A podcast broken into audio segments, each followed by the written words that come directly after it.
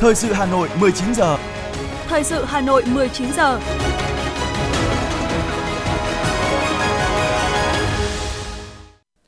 Võ Nam và Thu Minh xin kính chào quý vị và các bạn. Bây giờ là chương trình thời sự của Đài Phát thanh Truyền hình Hà Nội. Chương trình tối nay, thứ tư ngày 26 tháng 10 có những nội dung chính sau đây.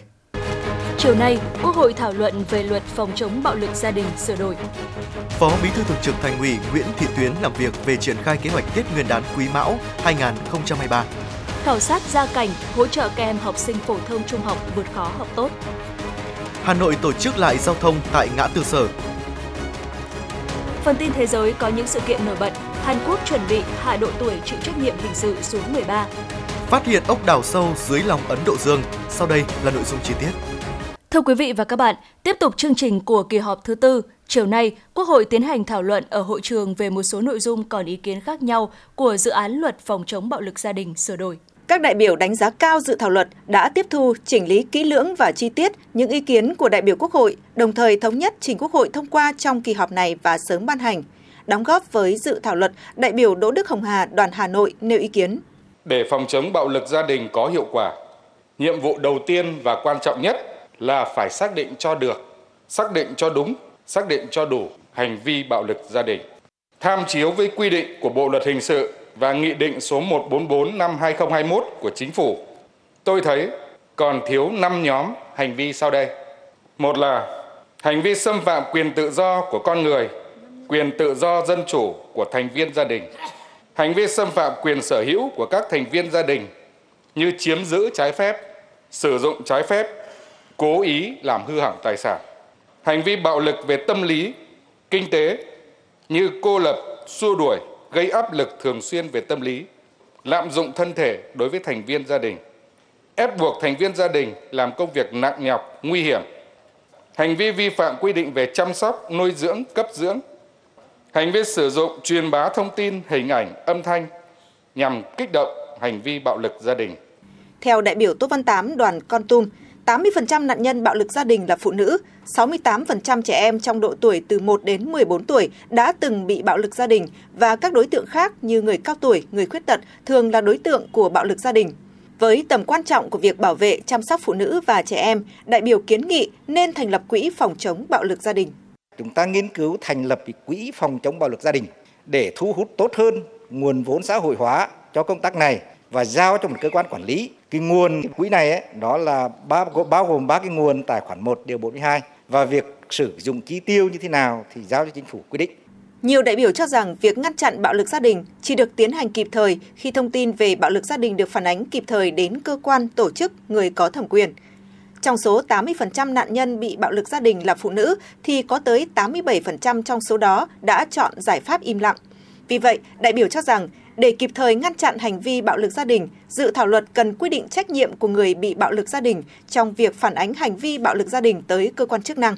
Góp ý hoàn thiện dự thảo luật, đại biểu Nguyễn Thị Việt Nga đoàn Hải Dương đề nghị không áp dụng hòa giải trong bạo lực gia đình khi đối tượng bị bạo lực gia đình là trẻ em. Trẻ em là đối tượng yếu thế, dễ bị bạo lực gia đình và thực tế đã chứng minh là có rất nhiều vụ bạo lực gia đình với trẻ em gây hậu quả rất thương tâm đã xảy ra. Với những đặc điểm thể chất còn non nớt, đặc điểm tâm lý phát triển chưa hoàn thiện thì khi bị bạo lực ờ, trẻ em rất hoảng loạn à, và tổ chức hòa giải để hướng dẫn các bên tự nguyện giải quyết mâu thuẫn, tranh chấp là biện pháp không thể áp dụng với trẻ em. Các vụ bạo lực gia đình mà nạn nhân là trẻ em đều không có mâu thuẫn tranh chấp từ phía trẻ em nên không cần thiết áp dụng biện pháp này và trẻ em cũng không thể xem xét cân nhắc để giải quyết mâu thuẫn tranh chấp với người gây bạo lực cho mình. Theo đại biểu Nguyễn Mạnh Cường, đoàn Quảng Bình, các điều khoản trong dự thảo luật cần phải được xem xét, quy định thận trọng, nhất là trong điều kiện chúng ta đang xây dựng nhà nước pháp quyền, bảo vệ quyền con người, quyền công dân, tránh sơ hở, lạm dụng trong các quy định của pháp luật. Đối với biện pháp tạm giữ hành chính ấy, thì luật xử lý vi phạm hành chính đã có quy định rất là chặt chẽ, quy định về cái điều kiện tạm giữ như là phải cần ngăn chặn, đình chỉ hành vi gây rối, gây thương tích, rồi là thời hạn tạm giữ thì quy định là không quá 12 giờ và cần thiết gia hạn thì cũng không quá 24 giờ. Là khi tạm giữ thì phải có thông báo cho gia đình, cơ quan tổ chức, rồi người tạm giữ thì có cái, các cái chế độ về ăn ở vân vân, rồi là chỉ có người có thẩm quyền như là trưởng công an cấp xã, chủ tịch ủy ban nhân dân xã thì mới được ra quyết định và ra phải ra quyết định bằng văn bản và người không chấp hành thì bị áp giải. Còn đối với dự thảo thì chúng ta quy định rất là đơn giản, giữ lại trụ sở công an không quá 6 giờ mỗi lần và cũng không giới hạn số lần. không có quyết định và cũng không quy định về thẩm quyền. À, người gây bạo lực không đến thì cơ quan công an có trách nhiệm đưa người đó đến trụ sở, nhưng không biết là cơ quan công an đưa đến bằng cách nào, có phải là áp giải hay không. Rồi là đối với cái người chưa thành niên gây bạo lực gia đình thì giải quyết thế nào cũng không rõ. Rồi là các chế độ đối với người bị ờ, giữ tại trụ sở đó giải quyết thế nào. Theo nhận định của các đại biểu, đây là một luật khó, có phạm vi rộng, nằm trong các vấn đề liên quan đến quyền con người được hiến pháp quy định và còn liên quan đến nhiều vấn đề đang được điều chỉnh bởi các luật khác về trẻ em, về người cao tuổi, về hôn nhân gia đình cũng như một số luật khác. Vì vậy, dự thảo luật phòng chống bạo lực gia đình sửa đổi cần nghiên cứu kỹ lưỡng các nội dung còn ý kiến khác nhau về biện pháp, về tư vấn, về huy động nguồn lực trong phòng chống bạo lực gia đình để làm rõ hơn các nội dung và cụ thể hóa trong dự thảo luật.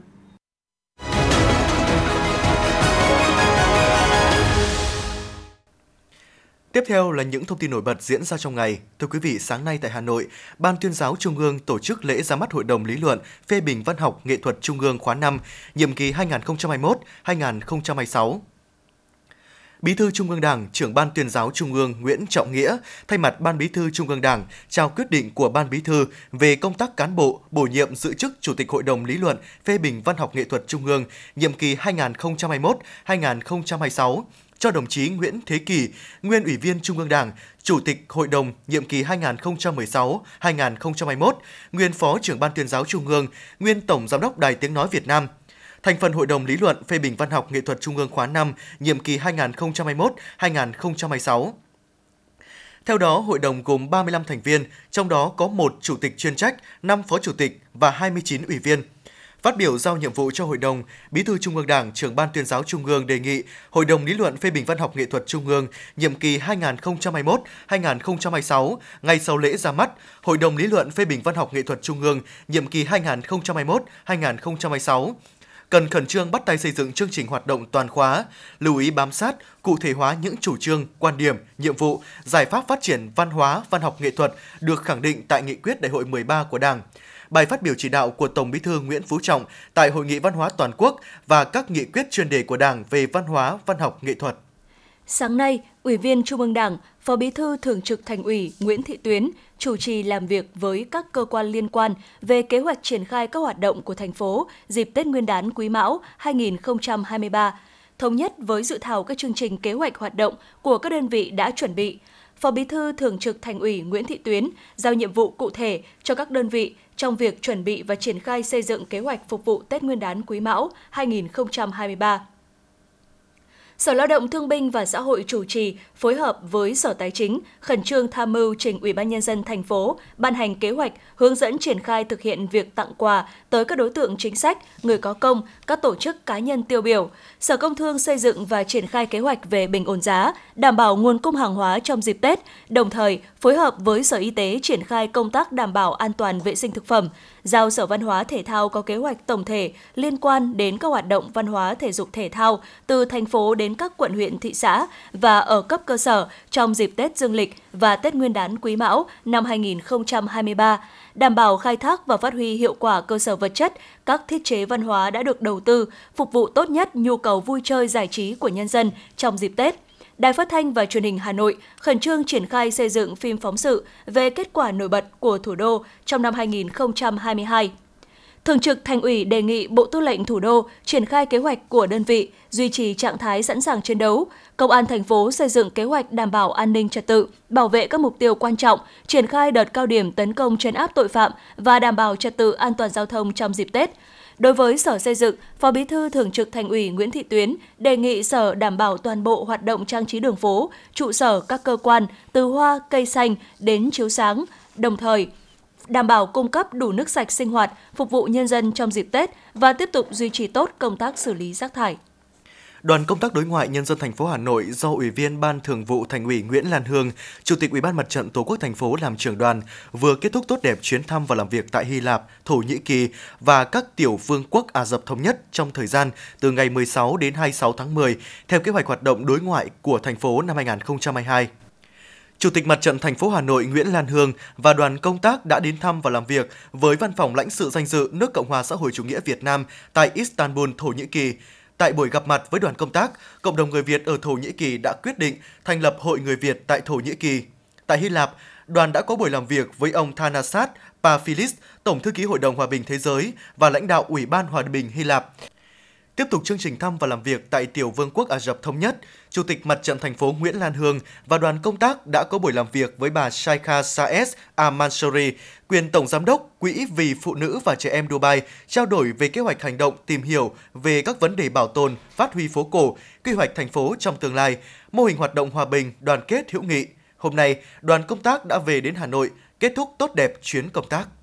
Sáng nay, Phó Chủ tịch Thường trực Ủy ban Mặt trận Tổ quốc thành phố Nguyễn Anh Tuấn, trưởng đoàn giám sát của Mặt trận thành phố, chủ trì buổi giám sát tại huyện Quốc Oai về tình hình kết quả thực hiện chương trình mục tiêu quốc gia phát triển kinh tế xã hội vùng đồng bào dân tộc thiểu số và miền núi của thành phố giai đoạn 1 2021-2025, đánh giá cao sự vào cuộc của huyện Quốc Oai trong thực hiện chương trình mục tiêu quốc gia phát triển kinh tế xã hội vùng đồng bào dân tộc thiểu số và miền núi của thành phố. Phó Chủ tịch Thường trực Mặt trận Nguyễn Anh Tuấn, trưởng đoàn giám sát đề nghị huyện tiếp tục đẩy nhanh tiến độ các dự án, đảm bảo chất lượng, hiệu quả chính sách đầu tư, phấn đấu cho mục tiêu cuối cùng là nâng cao đời sống vật chất tinh thần cho đồng bào dân tộc và miền núi. Đồng thời đề nghị huyện tăng cường chỉ đạo tháo gỡ khó khăn trong triển khai các chương trình dự án, đẩy nhanh tiến độ chuẩn bị đầu tư các dự án mới, quản lý khai thác hiệu quả các chương trình, dự án đã được đầu tư, yêu cầu Mặt trận Tổ quốc huyện tăng cường hướng dẫn mặt trận cơ sở tham gia giám sát, vận động nhân dân thực hiện quyền giám sát,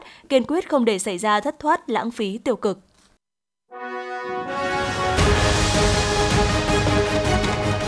Thời sự Hà Nội, nhanh, chính xác, tương tác cao. Thời sự Hà Nội, nhanh, chính xác, tương tác cao.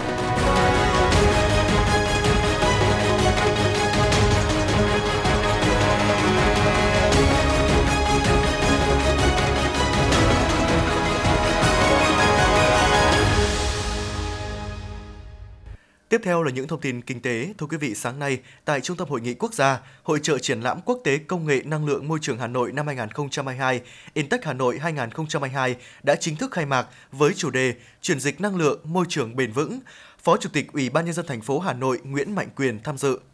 diễn ra từ ngày 26 đến 28 tháng 10 năm 2022. Hội trợ Entech Hà Nội 2022 có quy mô 145 doanh nghiệp đến từ nhiều quốc gia và vùng lãnh thổ như Việt Nam, Hàn Quốc, Trung Quốc, Nhật Bản trưng bày trên 190 gian hàng trực tiếp và trên 120 gian hàng triển lãm ảo, giao thương trực tuyến sẽ trưng bày, giới thiệu sản phẩm công nghệ mới, công nghệ tiên tiến, tiết kiệm năng lượng, công nghệ xử lý và bảo vệ môi trường – Hội trợ cũng có các hoạt động kết nối kinh doanh, đàm phán ký kết hợp đồng, hội thảo chuyên ngành năng lượng môi trường, chương trình quảng bá về giải pháp công nghệ tiết kiệm năng lượng, bảo vệ môi trường, khách tham quan cũng có cơ hội tìm hiểu, trao đổi với các chuyên gia về các công nghệ, sản phẩm tiết kiệm năng lượng và bảo vệ môi trường tại một số chương trình đồng hành và tiếp nối sau hội trợ. Hôm nay, Hội Cựu Thanh niên Sung phong thành phố Hà Nội tổ chức lễ ra mắt câu lạc bộ doanh nhân Cựu Thanh niên Sung phong thành phố Hà Nội – Câu lạc bộ gồm 24 thành viên, ban chủ nhiệm lâm thời của câu lạc bộ gồm 3 người, thành viên câu lạc bộ là hội viên Hội Cựu Thanh niên Sung phong thành phố, hiện là chủ doanh nghiệp, hợp tác xã, tổ hợp tác, trang trại, các cơ sở, hộ gia đình sản xuất, kinh doanh dịch vụ, có doanh số hàng năm từ 1 tỷ đồng trở lên đối với doanh nghiệp và từ 500 triệu đồng trở lên đối với các đối tượng còn lại – Câu lạc bộ là nơi để các cựu thanh niên sung phong làm kinh tế, giao lưu, học hỏi, trao đổi kinh nghiệm, tư vấn chính sách pháp luật cho hội viên, động viên khuyến khích, thúc đẩy phong trào cựu thanh niên sung phong giúp nhau làm kinh tế vì nghĩa tình đồng đội, đồng thời giúp đỡ hỗ trợ lẫn nhau bằng vật chất, khoa học kỹ thuật, kinh nghiệm, giao thương hàng hóa và xây dựng sản phẩm mang thương hiệu của thanh niên sung phong có uy tín, chất lượng và góp phần vào chương trình mỗi xã một sản phẩm. Tại Việt Nam, công nghệ blockchain vẫn đang trong giai đoạn đầu, chính vì vậy, khó khăn thách thức còn nhiều. Thông tin này được đưa ra tại hội thảo Cơ hội thách thức ứng dụng blockchain vào vận hành trong ngành tài chính ngân hàng tổ chức sáng nay tại Hà Nội. Tiềm năng phát triển là rất lớn, tuy nhiên, việc phát triển công nghệ blockchain ở Việt Nam đang gặp nhiều thách thức do Việt Nam không có nhiều chuyên gia về blockchain. Mức độ am hiểu của người dân về công nghệ này rất hạn chế, cơ sở hạ tầng chưa đảm bảo và cho đến hiện tại chúng ta vẫn chưa có bất kỳ một hành lang pháp lý cụ thể nào cho công nghệ này.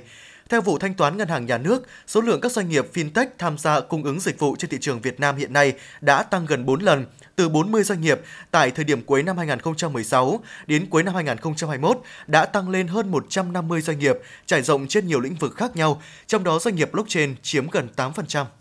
Sáng nay tại buổi họp báo dành riêng cho báo chí, Ban tổ chức triển lãm ô tô Việt Nam 2022 Việt Nam Motor Show 2022 cho biết triển lãm năm nay có chủ đề Vượt qua thách thức với sự tham dự của 14 thương hiệu diễn ra từ ngày 26 đến ngày 30 tháng 10 năm 2022 tại thành phố Hồ Chí Minh. Tại Việt Nam Motor Show lần này, ngoài việc tăng cường mối quan hệ giữa các nhà sản xuất, nhà nhập khẩu ô tô với các cơ quan ban ngành và người tiêu dùng, triển lãm còn là nơi trình làng các sản phẩm mới, giới thiệu công nghệ tiên tiến, mang đến cho khách tham quan những trải nghiệm mới mẻ và thú vị từ các gian hàng trưng bày. Ủy ban nhân dân thành phố Hà Nội vừa ban hành các quyết định số về thí điểm thành lập Trung tâm Dịch vụ Nông nghiệp. Thời gian thực hiện thí điểm trong 3 năm từ ngày 1 tháng 1 2023 đến ngày 31 tháng 12 năm 2025. Theo quyết định của Ủy ban nhân dân thành phố Hà Nội, các trung tâm dịch vụ nông nghiệp huyện Trương Mỹ, Mê Linh, Thanh Trì có 16 nhiệm vụ quyền hạn, trong đó tổ chức thực hiện điều tra, phát hiện, dự tính dự báo tình hình dịch bệnh trên cây trồng và dịch bệnh động vật trên địa bàn theo hợp đồng của cơ quan nhà nước, các tổ chức và cá nhân. Thông báo kịp thời và đề xuất chủ trương trừ kinh phí mua vaccine tiêm phòng cho gia súc, gia cầm và hóa chất vệ sinh tiêu độc hướng dẫn biện pháp kỹ thuật phòng chống dịch bệnh trên địa bàn, đồng thời báo cáo Ủy ban nhân dân cấp huyện và các tri cục chuyên ngành của Sở Nông nghiệp và Phát triển nông thôn theo từng lĩnh vực quản lý. Các trung tâm phối hợp với phòng kinh tế huyện thực hiện các nhiệm vụ do Ủy ban nhân dân huyện giao về xây dựng chiến lược, quy hoạch, kế hoạch, chương trình, dự án phát triển dài hạn 5 năm, hàng năm và từng giai đoạn, từng vụ về công tác chăn nuôi và thú y trồng trọt và bảo vệ thực vật, khuyến nông tại địa phương theo quy định của pháp luật. Thưa quý vị và các bạn, nhằm đáp ứng nhu cầu ngày càng tăng của người dân về rau an toàn, ngoài việc duy trì sản xuất trên diện tích 5.044 ha hiện có, từ nay đến năm 2025, Hà Nội sẽ phát triển thêm từ 3.000 ha đến 4.000 ha rau an toàn, đồng thời tiếp tục áp dụng tiến bộ khoa học kỹ thuật vào sản xuất để tăng năng suất, chất lượng sản phẩm. Hiện nay Hà Nội có tổng diện tích canh tác rau là 12.000 ha, phân bố tại 22 quận huyện thị xã với 151 vùng sản xuất rau tập trung. Trong đó, diện tích được chứng nhận đủ điều kiện an toàn thực phẩm trong sản xuất rau là 5.044 ha, trong đó rau Việt Gáp là 521,6 ha, rau hữu cơ 50 ha, cho sản lượng gần 400.000 tấn một năm. Hiệu quả kinh tế rau an toàn mang lại cho người sản xuất cao hơn rất nhiều so với rau truyền thống, có thể đạt 1 tỷ đồng một hecta một năm. Đối với vùng trồng rau tập trung, Tri cục trồng trọt bảo vệ thực vật Hà Nội đã phối hợp với Ủy ban dân các xã tổ chức tập huấn nâng cao kiến thức sản xuất, đồng thời vận động nhân dân tuân thủ các tiêu chuẩn về an toàn. Mặt khác, các sản phẩm rau an toàn đều áp dụng triệt đề chương trình quản lý dịch hại tổng hợp IPM nhằm hạn chế tối đa việc sử dụng thuốc bảo vệ thực vật. Xã Văn Đức, huyện Gia Lâm là một trong những vùng sản xuất rau lớn của Hà Nội với hơn 250 ha. Thời gian gần đây, vùng rau này đã được đầu tư bài bản, nhiều tiến bộ khoa học kỹ thuật như tưới nước tự động, dùng màng che phủ đã được áp dụng vào sản xuất. Hợp tác xã rau sạch Trử Tâm đã đầu tư 1,4 tỷ đồng xây dựng hệ thống nhà lưới trên diện tích 10.000 m2. Quy trình canh tác áp dụng nhiều tiến bộ kỹ thuật mới nên các loại rau đều cho năng suất cao, đồng đều về mẫu mã và chất lượng vượt trội, được thị trường đón nhận. Ông Nguyễn Văn Minh, Giám đốc Hợp tác xã Nông nghiệp Văn Đức, huyện Gia Lâm, chia sẻ về quy trình sản xuất thì chúng tôi đã đáp ứng với quy trình chất lượng sản phẩm cũng đã đảm bảo. Ví dụ rau an toàn, rau việt gáp à, và rau à, chúng tôi đang sản xuất là rau ờ, hữu cơ vi sinh là cái mô hình đang làm thí điểm để đánh giá chất lượng. Và chúng tôi cũng phối hợp với các cái viện, ví dụ như là viện à, khoa học công nghệ, môi trường để mà đưa những cái dòng sản phẩm để vào xử lý, khắc phục cái vấn đề sản xuất của bà con và để đưa ra những sản phẩm nó mang tính chất cái chất lượng nó cao hơn. Ví dụ là hữu cơ, còn trên là hữu cơ là organic nữa để mà đáp ứng được cái nhu cầu của khách hàng. Vốn là vùng được quy hoạch phát triển sản xuất rau an toàn của thành phố, Hợp tác xã rau an toàn xã Hà Hồi, huyện Thường Tín hiện có 7 thành viên với diện tích sản xuất rau trên 22 ha, trong đó có 3 ha sản xuất rau an toàn theo chuẩn Việt Gáp. Với sản lượng từ 15 đến 20 tấn rau các loại một ngày để thúc đẩy tiêu thụ sản phẩm, Hợp tác xã rau an toàn Hà Hồi cũng đã đăng ký 12 sản phẩm rau, mọc nhĩ, nấm sò các loại để tham gia chương trình mỗi xã một sản phẩm, đưa sản phẩm của hợp tác xã bày bán tại các cửa hàng giới thiệu sản phẩm ô cốp và đưa vào các chuỗi siêu thị, cửa hàng tiện ích ở trong huyện và thành phố. Ông Từ Đức Toàn, Phó Giám đốc Hợp tác xã rau an toàn Hà Hồi, huyện Thường Tín cho hay. Vẫn được sự quan tâm của lãnh đạo đảng ủy, ủy ban xã tạo cho hợp tác xã một cái điểm kinh doanh là cũng là cái trụ sở ở ngoài khu vực chợ cũng là cái đối với cái chợ để làm cái đầu mối cũng như là cái quảng bá cái sản phẩm của bà con. Ngoài ra nữa thì với cái phương châm là chúng tôi cũng uh, xây dựng một cái mô hình là thuê trên 20 hecta để làm cái mô hình vừa là cái mô hình để làm theo cái quy trình ờ, Việt Gáp để làm sao là đưa cái thương hiệu của rau Hà Hồi nó đem lại cái giá trị cao hơn so với cái sản xuất thông thường của bà con. Theo kế hoạch trong giai đoạn 2022-2025, ngoài việc duy trì sản xuất trên diện tích 5.044 ha đã được chứng nhận đủ điều kiện an toàn thực phẩm, Hà Nội sẽ mở rộng thêm 3.000 đến 4.000 ha rau an toàn với giá trị sản xuất đạt 300 đến 500 triệu đồng một ha một năm. Riêng vụ đông đạt 120 triệu đồng một ha một vụ. Cùng với đó, Hà Nội sẽ kiểm soát dư lượng thuốc bảo vệ thực vật dưới ngưỡng quy định cho 90% diện tích sản xuất rau an toàn trên địa bàn và phát triển thêm từ 30 đến 40 chuỗi cung cấp rau an toàn, bảo đảm 100% truy xuất nguồn gốc xuất xứ. Ông Nguyễn Mạnh Phương, Tri cục trưởng Tri cục trồng trọt bảo vệ thực vật Hà Nội cho biết. Tri cục cũng đã phối hợp với sở cũng đã đi làm việc với tất cả các quận huyện trên địa bàn thành phố đề nghị ủy ban dân các quận huyện làm mở rộng toàn bộ hết các cái diện tích có sản xuất rau, quả chè rồi lúa để làm sao mà mở mở kích ờ, cầu cái cái cái, cái tăng trưởng ờ, nông nghiệp của thành phố là à, 4,12%. Liên kết với các doanh nghiệp để làm sao mà tạo ra một cái chuỗi từ sản xuất rồi đến bán ăn. Về lâu dài, ngành nông nghiệp thủ đô sẽ tập trung phát triển chuỗi sản xuất, tiêu thụ rau an toàn gắn với truy xuất nguồn gốc đến hộ sản xuất và có sự tham gia của cả người sản xuất, người kinh doanh, người tiêu dùng, đồng thời đăng ký thương hiệu riêng cho từng sản phẩm rau củ quả chủ lực, nhất là đối với các sản phẩm ứng dụng công nghệ cao. Qua đó xây dựng quảng bá thương hiệu rau an toàn thủ đô đến với đông đảo người tiêu dùng.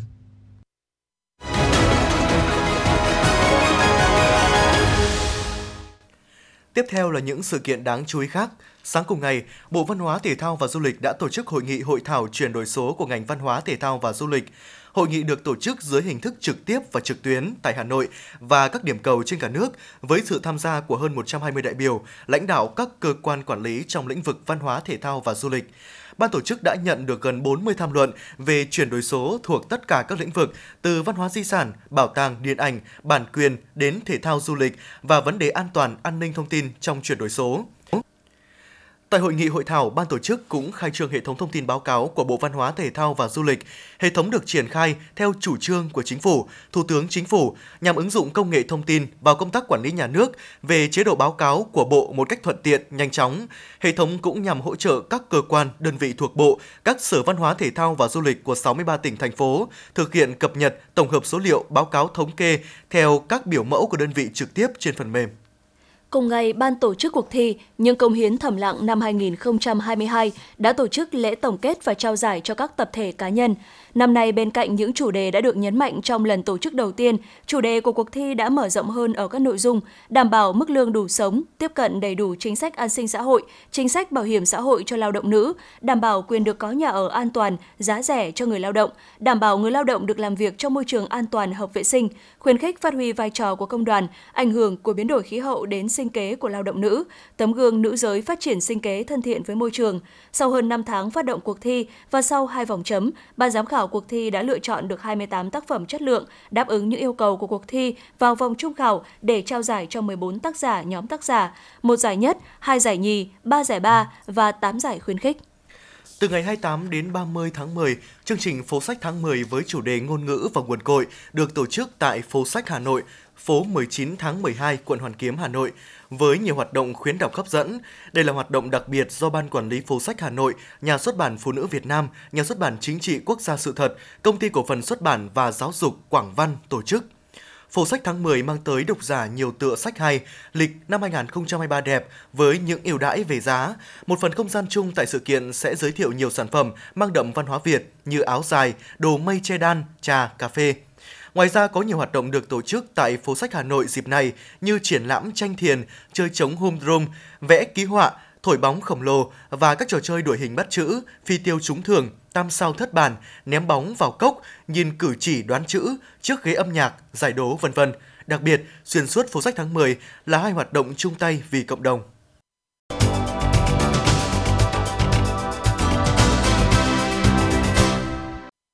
Mời quý vị và các bạn nghe tiếp phần tin. Sáng nay, Đảng ủy khối các trường đại học cao đẳng Hà Nội tổ chức hội nghị Ban chấp hành Đảng bộ khối lần thứ 10 mở rộng khóa 3, nhiệm kỳ 2020-2025. Hội thảo mối quan hệ giữa cấp ủy với hội đồng trường, ban giám hiệu trong nhà trường, sơ kết công tác xây dựng Đảng 9 tháng năm 2022, triển khai nhiệm vụ 3 tháng cuối năm 2022 và sơ kết đề án số 02 của Ban Thường vụ Đảng ủy khối. Bí thư Đảng ủy khối các trường đại học cao đẳng Hà Nội Nguyễn Thanh Sơn cho biết từ nay đến cuối năm 2022, Đảng ủy khối tăng cường công tác giáo dục chính trị tư tưởng, tuyên truyền kỷ niệm các ngày lễ lớn, các sự kiện chính trị, các chỉ thị, nghị quyết của Trung ương và thủ đô, lãnh đạo chỉ đạo cấp ủy các trường thực hiện tốt công tác tuyển sinh đại học cao đẳng năm 2022, đẩy mạnh đổi mới phương pháp dạy và học, công tác đánh giá chất lượng đào tạo, tăng cường công tác kết nạp đảng viên, triển khai thực hiện nghiêm túc, hiệu quả các lớp đào tạo bồi dưỡng. Sáng nay tại Hà Nội, Bảo hiểm xã hội Việt Nam tổ chức hội nghị cung cấp thông tin định kỳ về bảo hiểm xã hội, bảo hiểm y tế, bảo hiểm thất nghiệp quý 3 năm 2022. Tính đến hết tháng 9 năm 2022, hơn 17 triệu người tham gia bảo hiểm xã hội, đạt 37% lực lượng lao động trong độ tuổi, tăng khoảng 537.000 người so với cuối năm 2021. Trong quý 3 năm nay, Bảo hiểm xã hội Việt Nam cũng đã thành lập 8 đoàn công tác do lãnh đạo ngành chủ trì, làm việc trực tiếp với bảo hiểm xã hội các tỉnh thành, hướng dẫn triển khai các giải pháp phát triển người tham gia, đồn đốc thu nợ nhằm hoàn thành các chỉ tiêu được giao năm 2022. Thông qua công tác thanh tra, đã thu hồi số tiền chậm đóng hơn 2.400 tỷ đồng. Đặc biệt, Bảo hiểm xã hội Việt Nam đã thực hiện hỗ trợ trên 47,2 nghìn tỷ đồng từ Quỹ Bảo hiểm xã hội, bảo hiểm thất nghiệp cho người lao động và doanh nghiệp bị ảnh hưởng bởi dịch COVID-19 thành lập kiện toàn ban chỉ đạo phát triển người tham gia bảo hiểm xã hội, bảo hiểm y tế, bảo hiểm thất nghiệp, tham mưu Hội đồng nhân dân các tỉnh thành phố đưa vào chỉ tiêu phát triển kinh tế xã hội. Đó là một trong nhiều giải pháp mà ngành bảo hiểm xã hội đã triển khai nhằm phấn đấu và vượt các chỉ tiêu được giao của năm nay. Theo thông báo của Trung tâm Công tác Xã hội và Quỹ Bảo trợ Trẻ Em Hà Nội, tính đến hôm nay, trung tâm đã hoàn thành chương trình khảo sát gia cảnh một số học sinh phổ thông trung học có hoàn cảnh khó khăn vượt khó học tốt trên địa bàn các huyện Thanh Oai, Thanh Trì. Trên cơ sở kết quả khảo sát, các em học sinh phổ thông trung học có hoàn cảnh đặc biệt, hoàn cảnh khó khăn vượt khó học tốt trên địa bàn thành phố sẽ được bổ sung vào các lớp học tỏa sáng do Trung tâm Công tác Xã hội và Quỹ Bảo trợ Trẻ Em Hà Nội phối hợp với các nhà tài trợ thực hiện với mục tiêu bổ sung kiến thức, kỹ năng, tư vấn, định hướng nghề nghiệp nhằm giúp các em lựa chọn được trường đại học, cao đẳng phù hợp với bản thân. Sau khi khảo sát thực tế gia cảnh, Trung tâm Công tác Xã hội và Quỹ Bảo trợ Trẻ Em Hà Nội sẽ tổng hợp danh sách, vận động các nhà tài trợ hỗ trợ giúp các em vơi bớt khó khăn trong cuộc sống và có thêm điều kiện để học tập, đồng thời bố trí cho các em tham gia lớp học tỏa sáng để các em có được cuộc sống tốt đẹp hơn và thực hiện được ước mơ của mình. Thưa quý vị và các bạn, hưởng ứng tháng hành động vì người nghèo và phong trào thi đua cả nước chung tay vì người nghèo, không để ai bị bỏ lại phía sau, thị xã Sơn Tây đã xây dựng kế hoạch triển khai tháng cao điểm, phấn đấu vận động xây dựng quỹ vì người nghèo, tạo nguồn nhân lực chăm lo cho người nghèo, thực hiện mục tiêu giảm nghèo ở địa phương. Theo Phòng Lao động Thương binh và Xã hội thị xã Sơn Tây, năm 2022, thị xã còn 48 hộ nghèo và 633 hộ cận nghèo. Đến thời điểm này, toàn thị xã đã giảm được 21 hộ nghèo và 164 hộ cận nghèo, vượt chỉ tiêu thành phố giao.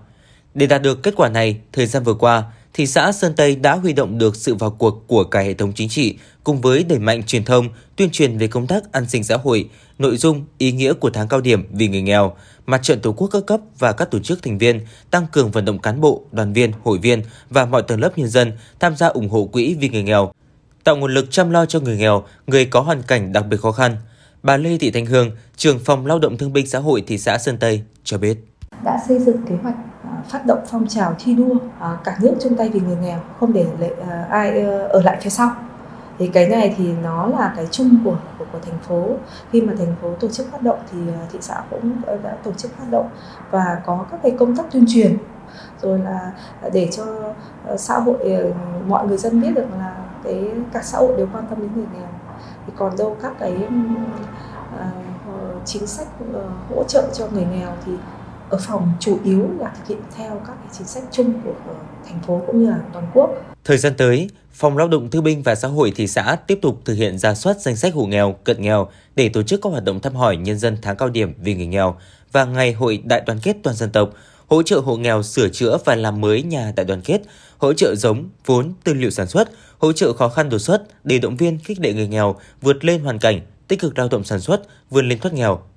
Đối với xã Xuân Sơn, nhờ sự vào cuộc tích cực của các cấp ủy đảng, chính quyền, năm 2022, trên địa bàn xã không còn hộ nghèo. Tuy nhiên, hàng năm xã vẫn tích cực huy động sự ủng hộ, hỗ trợ của cán bộ và nhân dân trên địa bàn để chia sẻ đến các đối tượng yếu thế trên địa bàn các xã phường khác. Bà Cao Thị Hào, Bí thư Đảng ủy xã Xuân Sơn cho biết. Đến nay thì ờ, Đảng ủy đã chỉ đạo và Ủy ban nhân dân và mặt trận quốc đã ban hành kế hoạch và uh,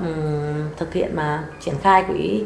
tháng vì người nghèo hành động vì người nghèo và gửi công văn đến các tổ chức cá nhân để vận động thì vào đến nay xã Xuân Sơn ủng hộ được hơn 20 triệu rồi quỹ vì người nghèo. Bên cạnh việc kêu gọi ủng hộ, hỗ trợ thì việc tạo việc làm, định hướng vay vốn ngân hàng chính sách để các hộ nghèo có thể thoát nghèo bền vững là một nhiệm vụ đặc biệt quan trọng mà thời gian qua thì xã Sơn Tây đang triển khai. Bà Lê Thị Thanh Hương, trưởng phòng lao động thương binh và xã hội thị xã Sơn Tây cho biết. À, thì với các cái chính sách hỗ trợ của uh, thành phố Hà Nội đó là nghị quyết 17 cùng với cái sự uh, um, hỗ trợ của các xã phường bằng cách là uh, xã hội hóa giúp cho uh, hộ nghèo là xây nhà là một này, sửa nhà là hai. Với cái việc mà xây sửa nhà như vậy thì người ta phải cam kết là người ta thoát nghèo. Ví dụ hỗ trợ xây sửa nhà với một cái nhà 50 triệu hoặc 60 triệu thì những cái những cái nhà đó thì nó nằm trong cái diện là người ta vẫn còn có sức sức khỏe. Thì người ta xây người ta có một cái nguồn lực người ta xây nhà thì người ta sẽ phải vươn lên người ta thoát nghèo. Hoặc là có một cái đối với những cái hộ khác thì có thể là à, dùng từ quỹ um, vì người nghèo của xã phường để người ta trích ra để hỗ trợ hàng tháng. Những hoạt động trợ giúp người nghèo, nhất là trong tháng cao điểm vì người nghèo, là hoạt động nhân văn ý nghĩa, thể hiện sự sẻ chia, tình nhân ái, đoàn kết của cộng đồng. Cùng với sự hỗ trợ, mỗi hộ nghèo cố gắng nỗ lực vươn lên để giảm nghèo và thoát nghèo bền vững, tránh tư tưởng trông chờ, ỉ lại để hiện thực hóa khát vọng xây dựng quê hương phồn vinh, hạnh phúc.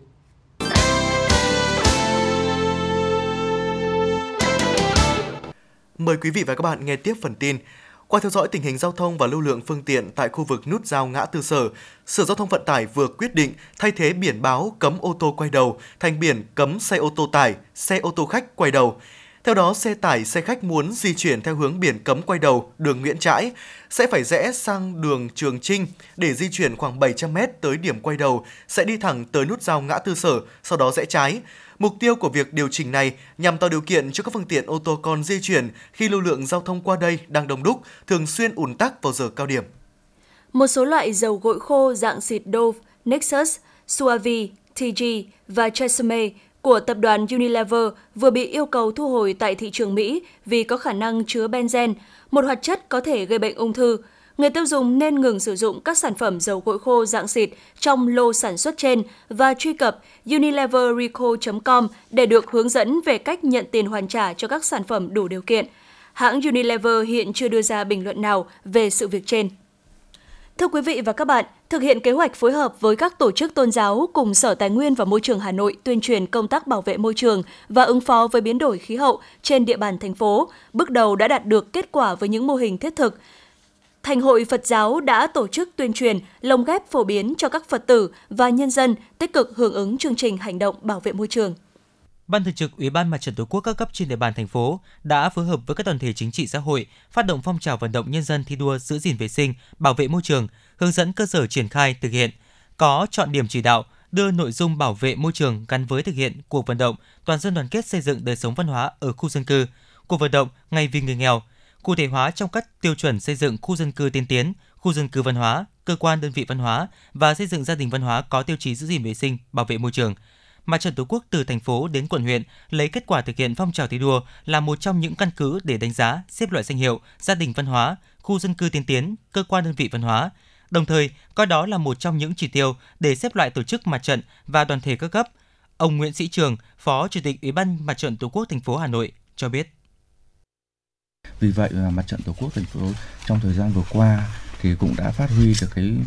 ờ, vai trò đoàn kết ờ, của nhân dân để đẩy mạnh công tác tuyên truyền, vận động người dân tham gia chung tay bảo vệ môi trường. Hàng năm thì chúng tôi cũng đã ký kết các cái chương trình phối hợp với các sở ngành liên quan, với các tổ chức thành viên về công tác à, à, bảo vệ môi trường rồi thực hiện các cái phong trào về bảo vệ môi trường gắn với cuộc vận động toàn dân đoàn kết xây dựng nông thôn mới đô thị văn minh. Thì cùng với cái việc tuyên truyền thì chúng tôi cũng tích cực tổ chức các cái lớp tập huấn cho đội ngũ cán bộ mặt trận các cấp về công tác bảo vệ môi trường rồi là tập huấn cho người dân cho những các cơ sở sản xuất kinh doanh và làm các cái chế phẩm sinh học để mà giảm những các cái xử lý các cái mùi hôi từ rác rồi mùi hôi thối từ các cái, cái chuồng trại à, cùng với những cái hoạt động đó nữa thì chúng tôi cũng quan tâm đến công tác kiểm tra giám sát cái việc thực hiện các cái chính sách về môi trường nhằm tăng cường hơn nữa vai trò, trách nhiệm, sự đóng góp tích cực của các chức sắc và tín đồ tôn giáo đối với nhiệm vụ bảo vệ môi trường và ứng phó với biến đổi khí hậu ở mỗi địa bàn dân cư. Mới đây, Thường trực Ủy ban Mặt trận Tổ quốc thành phố và các tổ chức tôn giáo đã ký kết thực hiện kế hoạch về công tác bảo vệ môi trường và ứng phó với biến đổi khí hậu. Qua đó, nhằm tăng cường xây dựng sự đoàn kết giữa các tôn giáo, đoàn kết lương, giáo trong khối đại đoàn kết toàn dân tộc,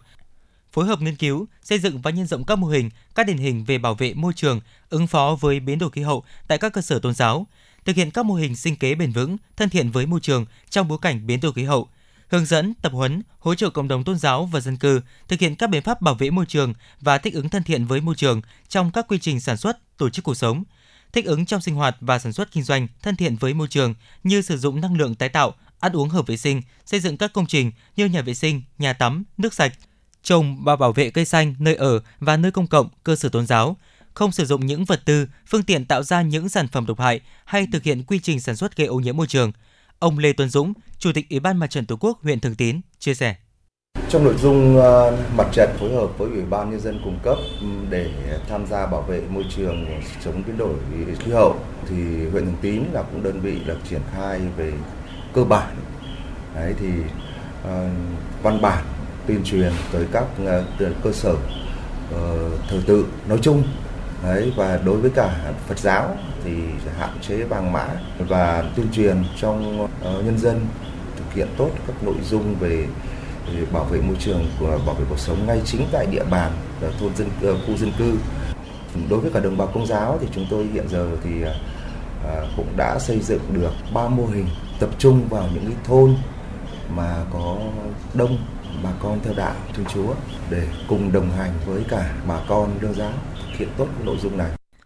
Mặt trận Tổ quốc các cấp đã phát huy vai trò giám sát phản biện của các tổ chức thành viên trong xây dựng và tổ chức thực thi các chính sách pháp luật về quản lý tài nguyên, bảo vệ môi trường, ứng phó với biến đổi khí hậu. Qua đó đã giúp ngành tài nguyên và môi trường kịp thời nắm bắt được các phản hồi xã hội, dư luận xã hội về những khó khăn vướng mắc trong quá trình tổ chức thực hiện chính sách, pháp luật để có hướng dẫn sửa đổi, bổ sung cho phù hợp hơn với thực tiễn đời sống xã hội – hỗ trợ các tôn giáo trong việc vận động chức sắc, nhà tu hành, tín đồ các tôn giáo và người dân trong cộng đồng, tăng cường giám sát việc thực hiện các chính sách, pháp luật về bảo vệ môi trường của các cơ quan nhà nước, đơn vị và hộ gia đình, góp phần nâng cao hiệu quả hoạt động của mặt trận tổ quốc các cấp trong công tác bảo vệ môi trường.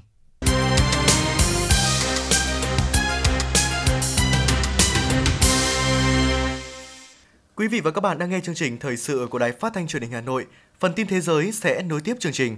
Thủ tướng Thái Lan Prayut chan-o-cha cho biết hầu hết các nền kinh tế thành viên Diễn đàn Hợp tác Kinh tế Châu Á-Thái Bình Dương APEC đã xác nhận tham dự hội nghị cấp cao diễn ra trong các ngày 18-19 tháng 11 ở Bangkok. Vì vậy, Thái Lan đã sẵn sàng cho sự kiện này với sự tham gia tích cực của tất cả các bộ, ban ngành. Dự kiến Thủ tướng Prayut sẽ chủ trì cuộc họp cuối cùng về công tác chuẩn bị cho hội nghị cấp cao APEC vào tuần tới. Công tác bảo đảm an ninh cho hội nghị đang được triển khai.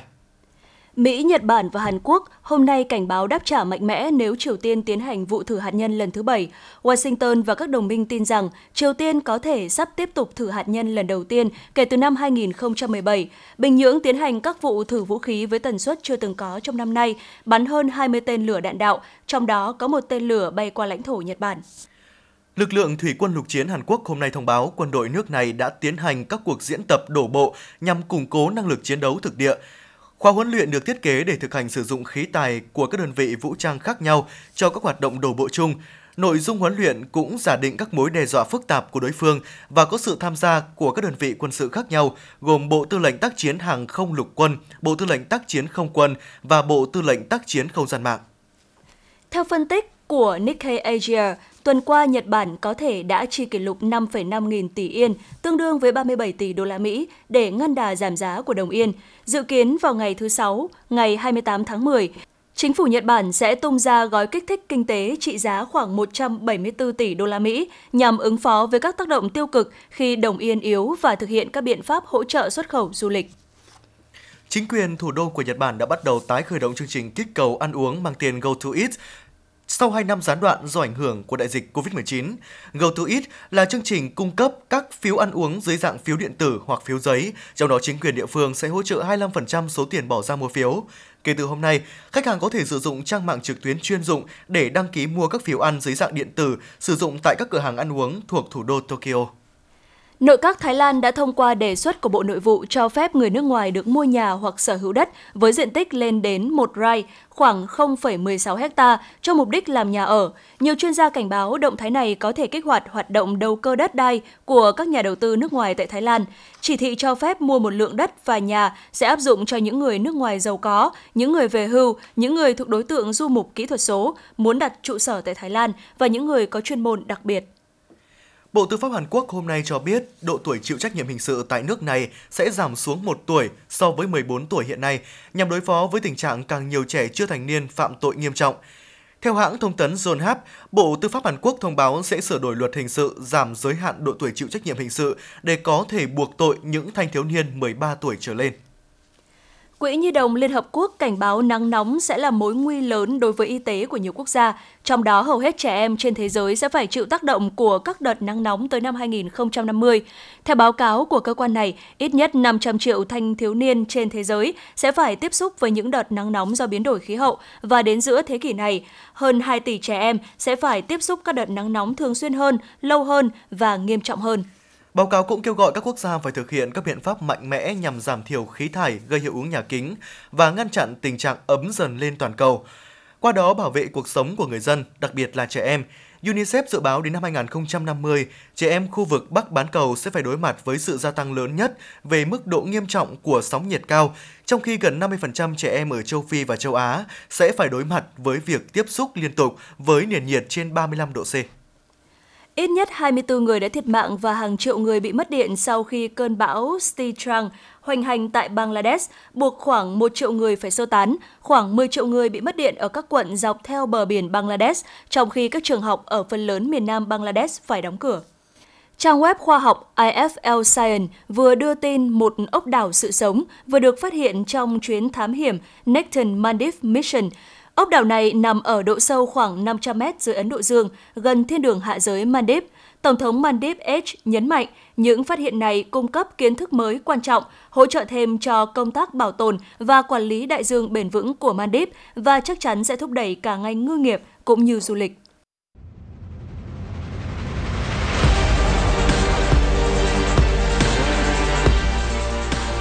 Bản tin thể thao Bản tin thể thao